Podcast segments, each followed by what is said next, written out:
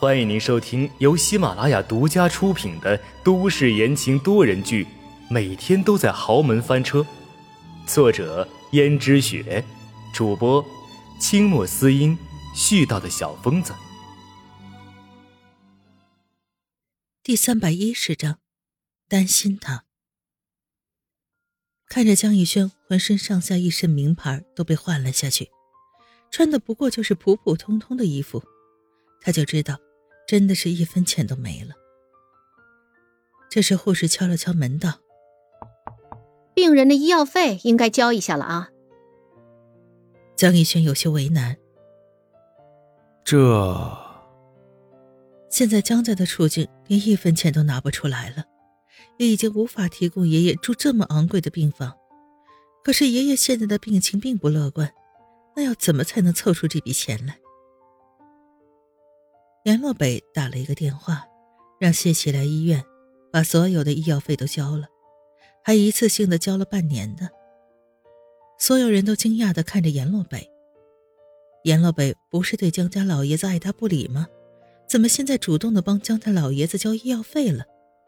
就连温思思也看着阎洛北。阎洛北道：“你别看我，我只是不想他在这个时候被气死了。”小北，躺在床上的江家老爷子感动的流下了眼泪，他伸出手想握住阎洛北的手，可阎洛北却下意识的往后退。那么多年了，自从他被送到了国外，再回来的时候。他就十分的抗拒江家老爷子的亲近，哪怕是江家老爷子拍一拍他肩膀都不行。温思思拉了一下阎洛北的袖子，人都已经变成这样了，他还无法释怀吗？阎洛北道：“我先走了。”然后阎洛北带着温思思走了，而且走得很快。温思思问：“哎，你这是干什么？”他害死我妈，害我变成这个样子，你还要我原谅他吗？可他毕竟是你父亲啊，这么多年了，我看得出来，他也是真心悔过的，你就不能给他一次机会吗？给他机会，让我怎么给他机会？那个时候，我亲眼看见我妈死在我面前，就是被他给逼死的。如果你一直放不下仇恨，那跟江如雪有什么两样？你看看，现在的江如雪已经面目全非了。你跟她相恋多年，你肯定知道她曾经的样子吧？她现在的样子就是被仇恨蒙蔽了双眼。难道你也想变成那样吗？而且我看得出来，你还是关心他的。只不过当年的事情一直是你的心结，你是迈不过去那个坎儿，对不对？就算是这样，那又怎么样呢？我刚才问了医生了，医生说情况很不乐观，可能你爸的寿命没多久了。那这时候也不能让他含恨而终吧？去试着接受他吧。我知道我现在这样说你一时无法答应，那你就让自己好好想想。因为江家的事情，媒体大肆报道了一阵之后，也渐渐的开始平息了，再加上。江家沦为了平民之家，就连之前所住的豪华别墅也被卖了。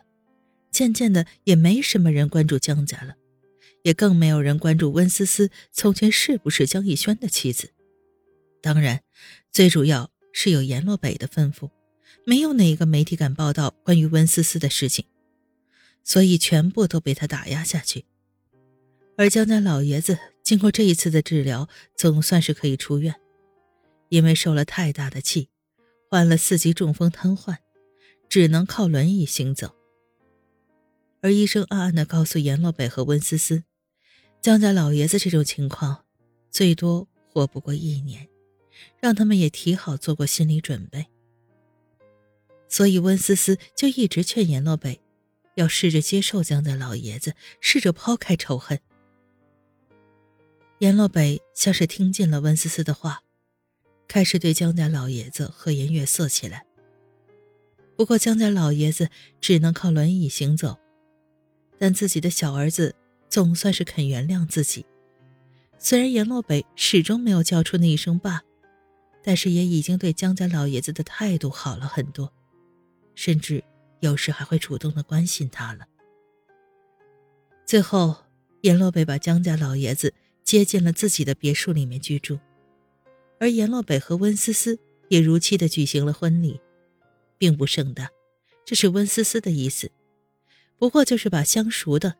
还看得起江家和温家的亲戚朋友叫来，也没有叫其他的闲杂人等，就连一众要来拍照的记者也都全都被轰走了。而经过这些天的相处，温思思并不再是被阎洛北威胁，她反而已经被阎洛北这个人吸引，所以心甘情愿的愿意和他结婚。而且，温思思现在还搞清楚了自己姐姐是怎么死的。不过温思思心里还是有些疑惑。温思思看着阎洛北的那一半玉佩道：“我很奇怪，为什么我会在姐姐的东西里找到另外一半的玉佩，而这一半在你这里？”其实那天大哥要跟你姐私奔的时候，我撞见过他，他慌慌张张的，这说有些事情要出去，然后就掉了这一半的玉佩，于是我就收起来。准备以后有空的时候还给他，结果就传出来他生不见人死不见尸的消息。我暗中去查，也毫无线索。我想，一定跟这块玉佩有关系，因为从来没有见哥拿出来过。可是看这玉佩缝隙里面的每一个灰尘都被擦拭的干干净净，可见大哥是非常爱惜的。所以我觉得，一定是跟这玉佩有关。于是我就带着玉佩。等着认识这个玉佩的人上钩，但是江如雪只知道你姐和大哥两个人在一起了，却并不知道这个玉佩的事情，可反而竟然被你给发现了。那温家人又是怎么破产的呢？我最近调查过温家破产的原因，其实是温柔她本人暗中叫人把温家股份分批买走，然后分散到了各个公司里面去了。可是各个公司怎么能放过温家这块大肥肉呢？于是全部都竞相抢食，所以温家就这样活生生的被四分五裂了。温思思听到这个结果很惊讶，她曾经想过很多理由，温家为什么会破产，可他没有想到温家的破产竟然出自自己姐姐温柔的手，是自己的姐姐亲手毁了温家，让温家破产的，也让自己的父母精神崩溃而进了精神病院。听众朋友们，本集播讲完毕，感谢您的收听。